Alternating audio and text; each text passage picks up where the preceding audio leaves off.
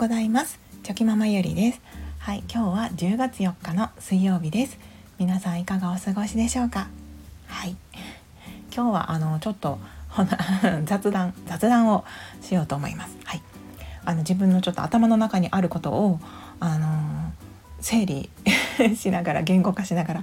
あ思っているまあモヤモヤではないんです。モヤモヤモヤモヤかな。モヤモヤみたいなものをあのちょっと、うん、まとめていきたいと思います。はいまああのー、何についてかと言いますと、まあ、母がうん私に対するまあ、親子関係ですね親子関係で、はい、思うことについて、はい、ちょっとあのいろいろとお話をしていきたいと思います。はい、そういったあの 思考の過程にあのごご興味のある方はゆるゆるお付き合いいただけると嬉しいです。はい。まあ、あの親子関係っていうのはね本当にさまざまな親子関係があると思います。はい。で私はそのあの母親のことは大好きですし、まあ、尊敬もしております。はい、ただそのうんと分けて細かく分けて考えた時にそのやっぱりこう自分が幼少期の頃にですねあこうして欲しかったなって思う部分とかその母がしたことによってうんなんというか自分がちょっとこ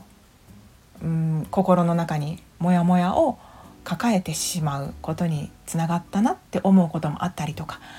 うん、大好きっていう気持ちもありつつそういったところは分けてあの考えた時にそういった感情もあるなと自分自身見つめていてそう思います。はい、まあでもその本当に人間完璧な人間はいませんので、はい、母は母で一生懸命私のことを育ててくれながらですね、うん、きっといろんな試行錯誤があったんだろうなと思います。はい、であのよくあるのがですね。うんと例えば、まあ、母がね自分の母があ幼少期の頃から生、まあ、い立ちですね。結構こう不遇な環境で育っていてですね。そこで得られなかったものをうんがあって、まあ、例えば分かりやすく言うと愛情とかそういったことがまあ正しくこう受け取れなかったんですね環境的に。はい、ってなった時にやっぱりその自分が母が子育てをする時に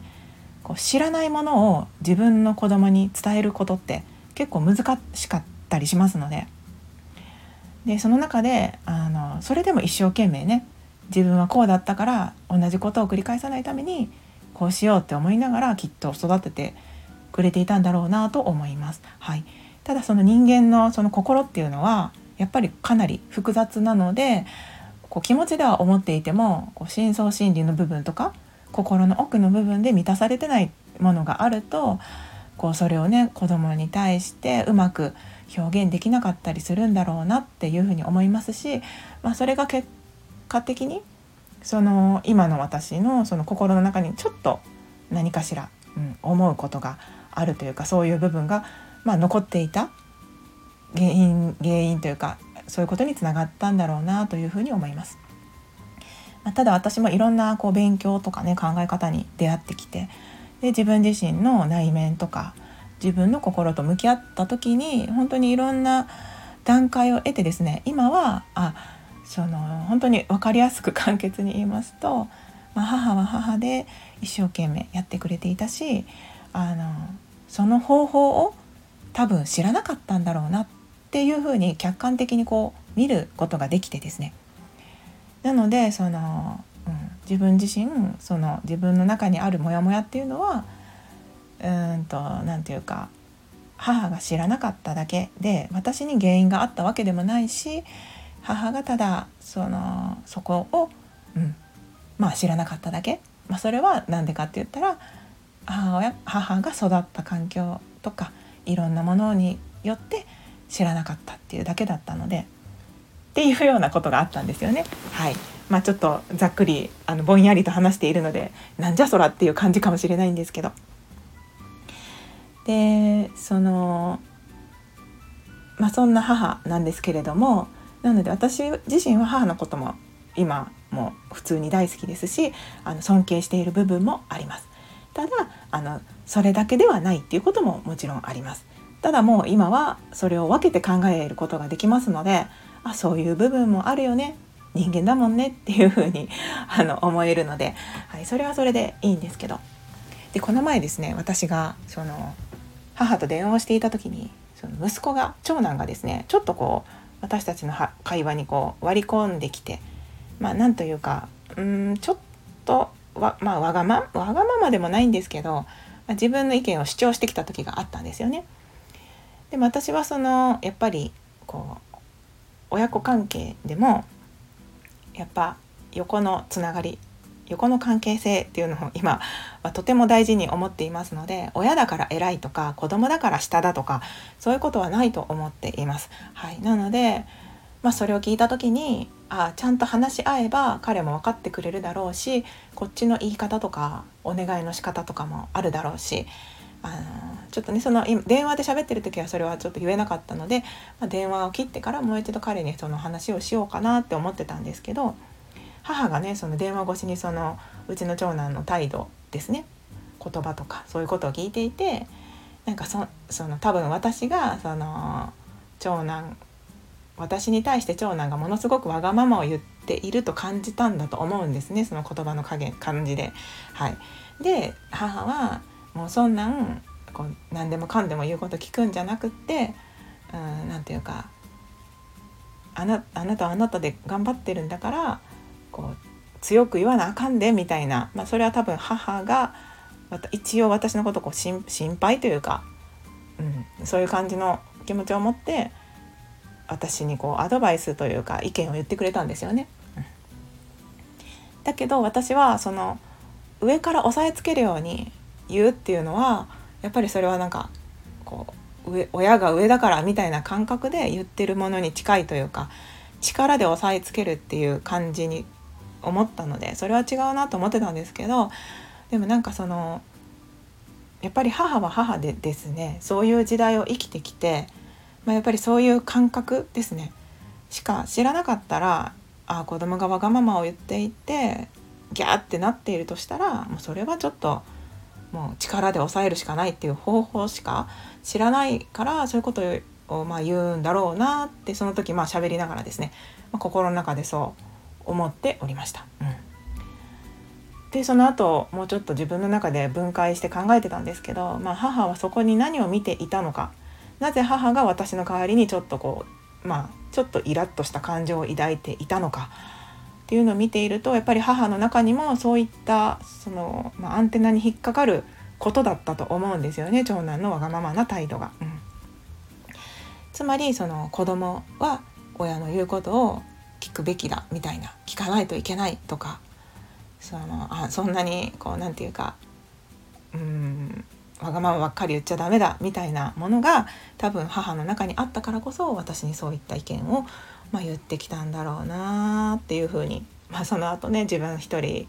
でちょっと頭の中で考えておりました。なのでその一見私を心配してそういうふうに言ってくれてたんですけど、まあ、心配っていうよりは母の中に何か違うものが見えていてそれは母自身も気づいていなくてですね、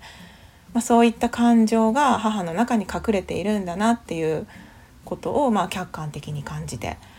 まあでもそういうやっぱりそういう時代に生まれてそうやって育ってきたってなんかそういった他の考え方を知る機会がなければうんなんかやっぱそれだけになるのでそれはそれでしょうがないことだなっていうふうにも、はい、思っておりました。まあ、なので、まあ、ちょっとねだから何なんだよって感じだと思うんですけどちょっと今自分の中でもね頭の中を整理しながら、うんあのまあ、母は母でやっぱりその自分の中でこう苦しむ癒されていない部分があってですねいま、うん、だにそういうものとまあ戦っていたりするんだろうなっていうふうにも思いましたしあの、うんまあ、だからといって母がそこをね何とかしたいって思っていなければ別に私から何かできることもないんですけれども、うん、なんかそういった気持ちをちょっとこの前も感じていてうーんっていうふうにはい 感じたというそんなお話でした。まあその後ね電話を切った後長男にですねちゃんと話をすればですね言葉遣い言葉遣いというか言葉とかまあその横の関係性でお願いをするっていう感じで言葉も丁寧に選んで話し合いをしたらそんなわがままな感じはなくてですね普通に OK っていう感じになったのであやっぱりその上から押さえつけるって違うよなって私の中でもなんか確信というかやっぱそうだよねっていう風にもなりましたので、まあ、自分自身もねやっぱりそういう風に育ってられてでもずっと違和感を感じていてこのままじゃダメだと思ってあの勉強してねいろんなことを学んできて今になりますのでそういった、うん、なんか考え方とかやっぱ勉強してよかったなっていうふうに感じますしその何て言うか連鎖負の連鎖を起こさ犯さない起こさないためにも、うん、こういうふうにもう一度切り分けて考えて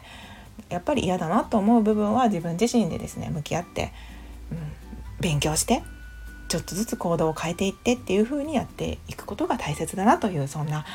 はい、気づきと 私の思考の過程になりました。はい、すいません長くなってしまいました。ということで、うん、まあ人間の心は本当に複雑なんですけれども人それぞれそれでもね一生懸命やってきて今がありますのでそこを否定するわけでもないですし、うん、ただただそういうそれぞれそんな気持ちがあるんだということを認めていけたらいいなと思いました。はいということであ最後までお聴きくださいまして本当にありがとうございました。今日もぼちぼちやっていきましょう。ではまた明日。